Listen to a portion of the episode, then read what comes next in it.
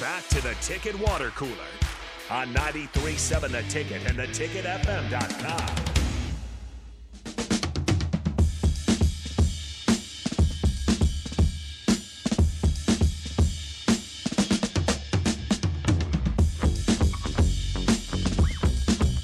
We're back here on the ticket water cooler. Of course, once again, Dylan Raiola news kind of dominating the airwaves the last couple of days for Nebraska. Of course, he commits to Georgia. Uh, unfortunate for Nebraska and see kind of what they do moving forward with that quarterback position. Uh, we can take a little bit of a turn here because I think there's some other interesting notes going on in college football, uh, particularly a little bit of uh, maybe realignment starting back up this time Mm. More? with the ACC. So there's Ooh. uh, been reports of now uh, the Magnificent Seven ACC schools: Clemson, Florida State, Miami, North Carolina, North Carolina State, Virginia, and Virginia Tech. These schools have met in the past several months. Uh, with lawyers examining the grant of rights deals, which has you know, with, which has tied those schools to their state in their deals with the ACC, uh, and if there's any way to to break that because other than if, if that wasn't the case I think we might have already seen realignment by ACC teams. I mean, there Yeah, were- I'm there surprised. Was, there was uh, there was interest there, and and then uh, it just seems like that that has halted that. That ACC deal runs through 2036, so they might have to wait until then. Um, they're still um, meeting, and today actually the ACC athletic directors emerged from a four-hour meeting with the commissioner Jim Phillips.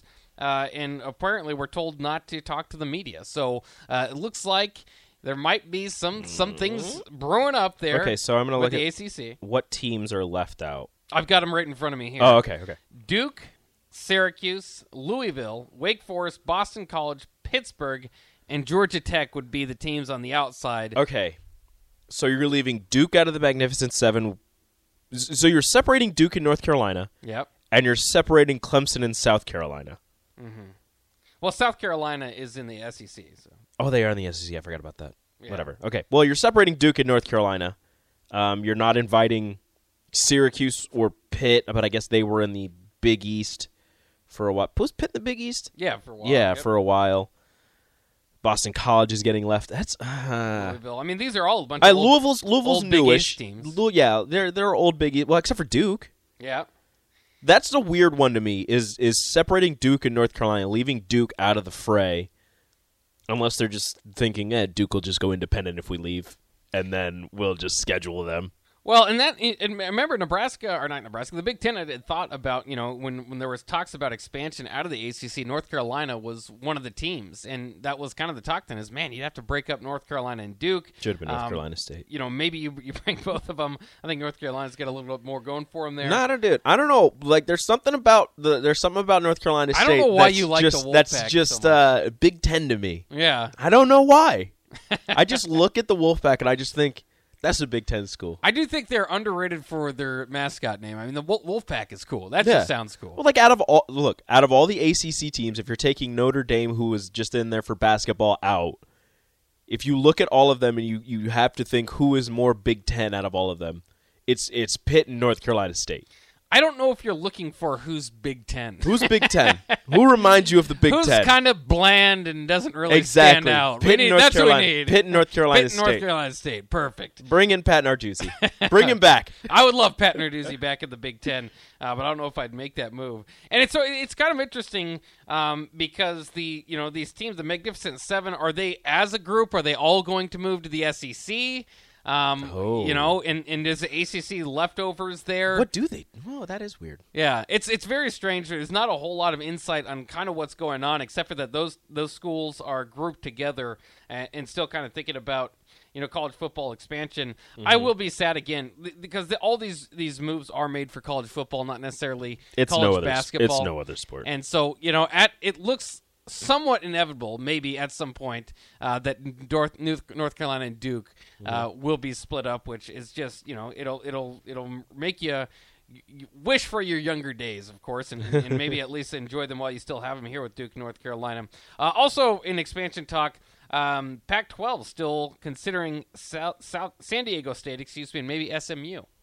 think They're still considering them. yes. Okay, good for still them. kind of out there. So Good, uh, uh, good for them. we'll see if there's any movement in with expansion uh, in this offseason, but it seems like it's not going to die down. And once it gets going again, uh, you'll usually see it going. Which, by the way, I, I went to uh, a, a I was actually at a Goodwill the other day, and I saw a poster of the Legends and Leaders division. It was like Mm. mapped out. You should have got it. I, I should have. It was like twenty five bucks, and it mapped out like the distance. need It- you to tell it me was which. Cool. I, I can't have you say it on air because somebody will take it from me. Yeah. Which big, well, you can tell me off air which Goodwill it was. I'm a at. big Legends and Leaders guy was a myself. good time. and it was my college years, so I really thought about getting it, but I'm saving Legends it- and saving it Leaders up for was a something. good time because Yeah, it Nebraska was. went to the conf- went to the Big Ten title game. That's right, and it was the. I mean, you have to remember the Legends and Leaders came up only because Nebraska joined the Big 10 There was no Rutgers, there was no Maryland. It was Mm-hmm. Nope. just okay. We got to go divisions here. We got Nebraska, so let's sweep it up. Yeah. Speaking of divisions, by the way, the Big Ten uh, officials are meeting. We know that this is very likely the last year uh, for the Big Ten West, as as the, as the USC and UCLA will join. Rip. Any any hope of that seems any any hope of divisions, which I I do love the Big Ten West, uh, seems to be put to the side. Uh, according to reports from the Athletic, they are down to about three options here, and they're meeting today and yesterday at Big Ten headquarters. The athletic directors and league officials um, Big Ten to, to headquarters. tried to get i- any sort of uh you like that That's, I don't know. It's just funny. that sounds cool We're getting Big Ten headquarters. Meeting Like, at oh, Big you Ten sound so cool. that that's when you know you're having a meeting Yeah. uh but they so they're moving they're they're they're kind of juggling around these ideas we don't know if they'll come to a conclusion anytime soon um, but apparently the final three formats that they're kind of thinking is protect three so you have three protected rivalries play everybody else on a rotating basis protect two same situation. Uh, obviously, I don't think it makes. You know, I explained that one out. Or with, I think I like this one the best: a flex schedule format where each team has one, two, or three protected rivalries, uh, and everybody plays on a rotated basis. So it's a bit of a, a, a- of a nightmare scheduling wise, but it actually you would think, but actually gives you a little bit more flexibility if you don't have to force rivalries that aren't there, right? So if Mm-hmm. if Nebraska doesn't have three rivals that you think, well, you got to play them every year, instead of instead of you know forcing, you just give them Wisconsin, give them give them Iowa. Iowa. Michigan, you can keep them. They can keep Michigan State, Ohio State, and uh, Minnesota, or whoever else they want to. You know, they can have their three. Nebraska can have their two. Wisconsin. Well, there's so many, the prop. There's so many damn trophy games in the Big Yes, Ten. yes. like that's what Iowa throws has, it for like, a loop. six of 'em. Yeah, that's what throws it for a loop because so you have all these trophy games, but not all of them are rivalry games. Like you, you- yeah, it's a trophy game, and you can like, oh, you know, we want to win the trophy. It's a rival. It's not a rivalry game. Yeah. like you don't actually hate each other. You just want to win the trophy. That's really all it is. like you think, I think Michigan and Wisconsin have a trophy. They don't hate each other. Yeah, there's No. no disdain there. Yeah. They they hate each other just for the fact that they have to play each other. But there's no like there's no Michigan Michigan State. There's no No. Ohio State Michigan. There's no hatred there. It's just like, "Oh yeah, we win the trophy. Hooray." What, what would you feel about that flex format? Do you think that Nebra- would you would it be confusing, or would you kind of like the idea of not forcing a third, basically? Because I don't know who the third is. I mean, Minnesota. You know, both of us like the five dollar bits of broken chair trophy. love it so But much. Minnesota is another one of those teams that has like a thousand uh, trophy games. I feel like that one has grown slightly.